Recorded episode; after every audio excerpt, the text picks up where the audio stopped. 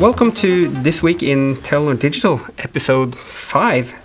Uh, I'm your host, Björn Remsted, and here I have my co host, uh, Oystein Zimmerman. Hello. Hello.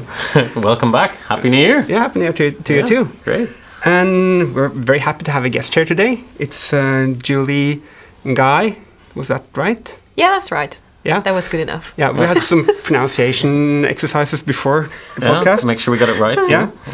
So uh, Julie um, works on privacy. She's uh, from Group Privacy, where she's a privacy advisor.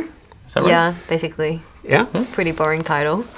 yeah, It's not, a, not a boring area. It's going to be a big area going forward. So. yeah. It is a good area. I need a kick-ass title. Yeah. Yeah. yeah. And so she's working exclusively, I think, for Telenor Digital. At least there's nobody else in Telenor Digital working exclusively on privacy. That I know for sure. yeah, so primarily in Telenor Digital, but I also work on some other stuff in group. Yeah. Yeah. Okay. Um, so uh, here in this week in Telenor Digital, we usually ask our guests a little bit about how they got into the studio, and then how they got into the company, and Yeah. how they got. Into Norway, where like Yeah. what you know? What, Yeah. How did you end up here? So that's a very common question I get. Um, I was born and grew up in Malaysia, so everyone was like, "Are you from Digi?" Like, no. So uh, I actually never knew that Digi was partly owned by Telenor. Oh, oh wow. until I joined Telenor. Okay. Until I started in Telenor. Um, so I went and studied and worked in Melbourne for seven years.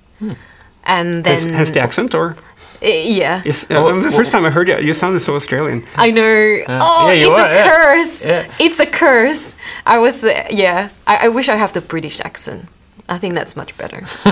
Well, I don't know. I- I don't and what did you study in Melbourne? I, I have a law background, so I did law. Okay. I worked there in, um, I actually worked with the local regulator in Of, privacy.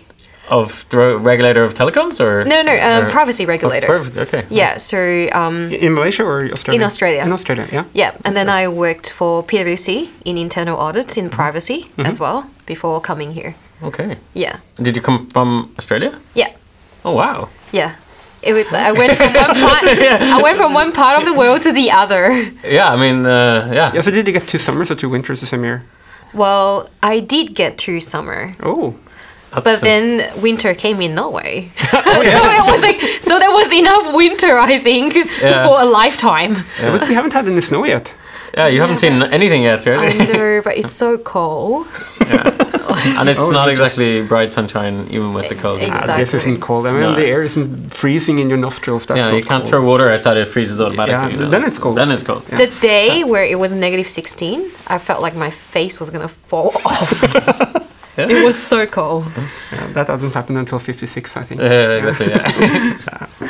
Anyway, so um, after you started working uh, with us over in uh, Telenor Digital, how do you feel your popularity has evolved? I, I think I'm super popular, like a pop star. Everyone comes up to me like, "Give me your autograph." No, um, so it's uh, very interesting because um, I think some teams are really appreciative, like literally coming up to me and say, "I'm so glad you're here. We have so many questions about data and what we can do with data, etc. And we needed someone to tell us what to do." And then there are also other people who are just like seeing me coming in the front door and run away from the back door. Oh, so no. it's been a very mixed uh, reception, but um, it, but it's been really really good. I mean, people are just super nice, so I'm very happy to be able to work with Telenor Digital. I think it's a privilege. Yeah, so I I just thought of something. So y- you took your law d- um, education in Australia, and you worked in Australia, and Yeah. now you're working here, and those are two different countries, two different Yeah, everything basically when it comes to legal issues. Yeah. But still, you can work on privacy. yeah. So is that a similar thing all across the globe, or how's that? Um, so it's very different in the sense where there are nuances in different laws in different jurisdictions, but principally privacy is very much the same because they all came like the origin of it came from the OECD guideline. So all the laws actually developed after off the back of the OECD guideline. But of course, like the EU privacy law is actually quite complex. So the first basically Can I ask? You're a lawyer, and I, I often like this uh, to ask this question because in Australia and Britain, Yeah. uh, they have a common law system, which means that uh, laws are very quite uh, well consistent. Yeah, and Yeah. now in Germany and the EU Mm-hmm. proxy, Germany, uh, they like to codify things. Yeah. And I'm wondering if this EU regulation is this a strong exercise in codification, or is it more like where does it lie on the the spectrum? Because now you're in. So the EU privacy law is basically like the most stringent privacy law in the history of privacy law. Okay. Basically, nobody knows where it's going or nobody knows how to do it. And because I'm a lawyer, we're very good at googling. Yeah. So, so if you ask me something, I'm like, oh yeah, just give me a second. Oh yeah, this is the answer to your question. But hmm. we, I mean, we, we're, we're all trained to do mm-hmm. that. We're trained to basically absorb different laws and try to translate that into the business requirements. Hmm. So basically, I'm also learning in this process as well. And when the teams come up to me, I'm like, I'm not a privacy god. I don't have all the quest- answers to your questions. Hmm. Yeah. but it must be difficult uh, as well with the thing not quite formed yet, and it's Absolutely. tricky, yeah. And I think this is a problem communicating with engineers. Because for engineers, it's almost like it's either one or zero. And it's either A or B. You have to tell me what you want. And I'm like, you can either do one, or you can do two, or you can go for option three. Uh, f- I'd like to uh, Challenge that? Yeah, I would. Yeah. Yeah? Because what we really want is to uh, take whatever. Mm-hmm. I mean, technical and other types of constraints, and then try to translate them into something which can be observable. Yeah. So, it, I mean, if you have a spectrum of observables, that's fine. Then you just select one. Mm. Yeah. But uh, uh, it, it cannot be wishy-washy because when we when we make things, they are observable, and Yeah. if we don't get direct advice that we can make observable, well, the advice isn't useful because Yeah. our job is to make observable things for end users. Yeah. Yeah. So I I think that's a challenge because basically nobody knows exactly what to do. So I am working a lot with kind of like different teams trying out different things and see what works and what doesn't. Yeah. Um, one of my questions is always uh, when it comes to a product, and especially if you're uh, building something either new or that hasn't uh, something nascent, and you're sitting there and you're, you've got this sort of problem. The user sort of subconsciously cares about privacy, but consciously wants to get things done, make things quick, doesn't want friction. I want to see like uh, what's your view on that? Like where do you sit? Where do you draw that line? Yeah. So um, I also get that question a lot because people are like, well, they're sharing everything on Facebook and social media anyway, so why do we want to care about that? And I think it, at the moment there's a lot of talks about actually giving the users the conscious choice. Because if they want to choose functionality over privacy, for instance, if people want to use Snapchat or Facebook, they consciously make that choice that I'm giving them this right over my data. But I think what we should avoid doing is making those choices for the users and uh, taking away the control from them. I think uh, that's what we want to avoid. And I think there's a lot of also misconceptions about what uh, informed consent is. For instance, people that don't know privacy would say that we can't do that without consent, and consent is asking them to sign the terms and conditions. So that's all going to change now. Oh, um, yeah? After the EU privacy Can law. you, can you tell us a little bit about that? So basically, I think it comes May 2018, you will start seeing that all these different services that, that you're using, they are going to be asking your consent in a different manner. So even if you say, I don't want to give you this data, unless this data is absolutely necessary for the service to function, they cannot reject or not let you use, for instance, the app. So that's going to be a challenge because a lot of free apps are out there on the market. They they they don't charge you money, but they sell your data or make money out of your data. Um, but after this law comes into effect, they can't do that anymore. So they are going to have to find new ways to generate revenue, and you will see you will start seeing this change in how consent is getting obtained. Okay. Ha- do we have any, uh, if you like, um, examples of how that is going to look uh, a year Well, from now? So, um, Olga Marie and the data insights team are developing the privacy dashboard. And the whole idea about the privacy dashboard is to be able to do that. Basically, the users can uh, go into this dashboard and choose what they want to consent to and what they don't want to. So, that would be what. Uh, for instance, the Google dashboard as well and Facebook, they are trying to come up with things like this. Yeah. Okay, um, but there's no universal design for uh, for how these dashboards are going to be. It's No. still no right emerging. No, everyone Uh, is and, um, basically, yeah, developing what's- one. And what a developer might have to reveal or not reveal, but the level of control that needs to give users is probably not defined yet either. Yes. Exactly. So Exactly. this is going to be probably an exercise in, uh, or the cynic could say that the uh, this is going to be an exercise in uh, the EU or whoever ends up being the privacy regulator. Um, maybe it's national ones. Simply suing various companies to figure out whether the law, like where the line is. yeah, right? exactly. Yeah. So there's a lot of questions about like who are they going to pick, Yeah. and I think uh, if I'm the regulator, I'll pick the big fish in the pond. Yeah. Right, I will find. yeah. yeah, You pick a couple of big ones who have a lot of like a very deep pocket, and then you start examining what kind of solutions, what kind of privacy solutions um, they're providing the users. And, and if you doubt that, uh, you could just look at the way the EU, for instance, went straight to the Irish government and Apple and Yeah, decided to Yeah. literally pick on them as a very. I mean, they could have picked a multitude of companies, right? But that was a very high headline Absolutely. Uh, case, and I think they. That you know they don't have resources. please remind uh, our listeners Yes, about okay. that case. Yeah. So essentially, Apple have been for many years uh, using um, a what's called tax. Uh, it's not tax evasion; it's tax avoidance scheme, Yeah, and that means they route money. The Irish subsidiary, uh, essentially, um, is uh, making all the profits, and all the other Apple entities around the world are making losses.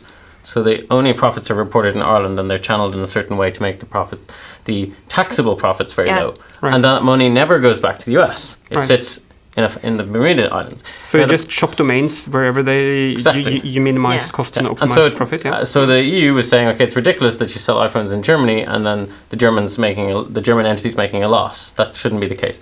And anyway, they chose to get back to the story. They chose to target that operation as Yeah. opposed to the multitude of operations they could have tackled Right. Yeah. absolutely. to make a point. And I think this is sort of my thinking is in this case that because they have a they've the Germans especially have had a view on privacy that's been very different to the other countries' privacy views. Right. And I think they may well use this as a Well, another actually- maybe use this legislation as a test Very case. interestingly, um, Angela Merkel actually openly Uh, who? came. Angela Ang- Merkel, yeah, sorry, yeah. She she actually it's my Australian accent.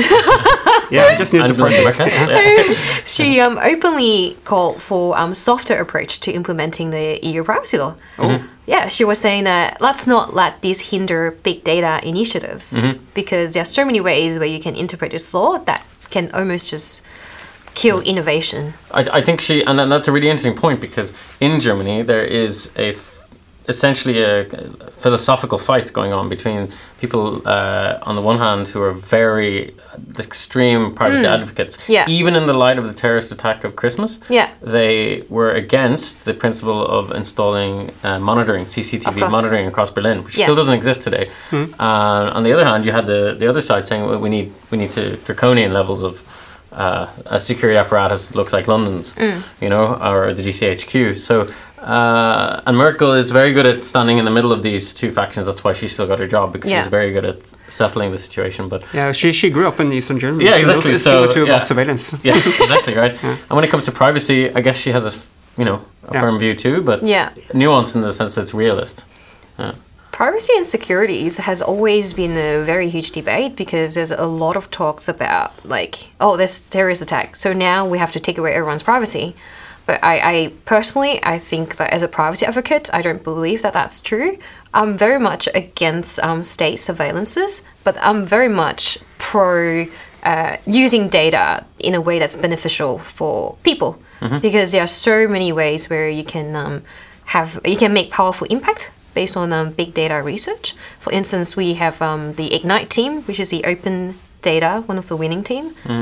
Um, I think there's a lot of benefits that can derive from that, and I just absolutely hate people who use privacy as a, an excuse and say, no, we can't do that. It's all about the way you do it, right? Absolutely, it is the way you do it. And um, there's this idea of data philanthropies, which is if you want to donate your data.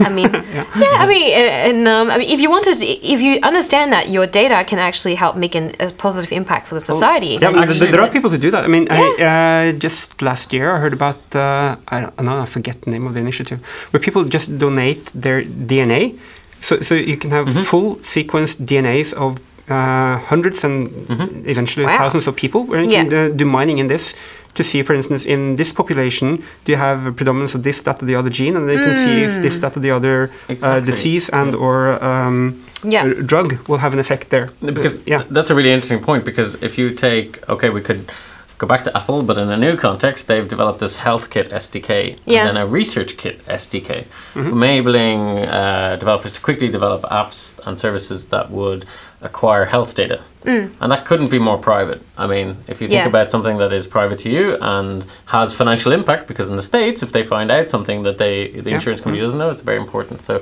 anyway but they deliberately did do a lot of effort to make mm. sure that it was private to the user and only into the accessible by a certain research group. It's not perfect but the approach was very different Yeah. to let's just sweep all the data we can in a very open fashion and it was an interesting example of a company that clearly did think a little bit about privacy, maybe Yeah. because of the law and regulation in the States around it, but nonetheless, a good, interesting example of privacy manifesting itself in a new, uh, in in such a way that meant people, way, well, yeah. people were really keen and e- eager to give their data Yeah, absolutely. because they felt secure. So, so this leads up to a question I just thought of. Okay, so we have regulators that are, in a sense, driving um, uh, the dev- uh, development of privacy uh, dashboards and things of that nature. And then you have companies that uh, have to comply, but they also have to develop services.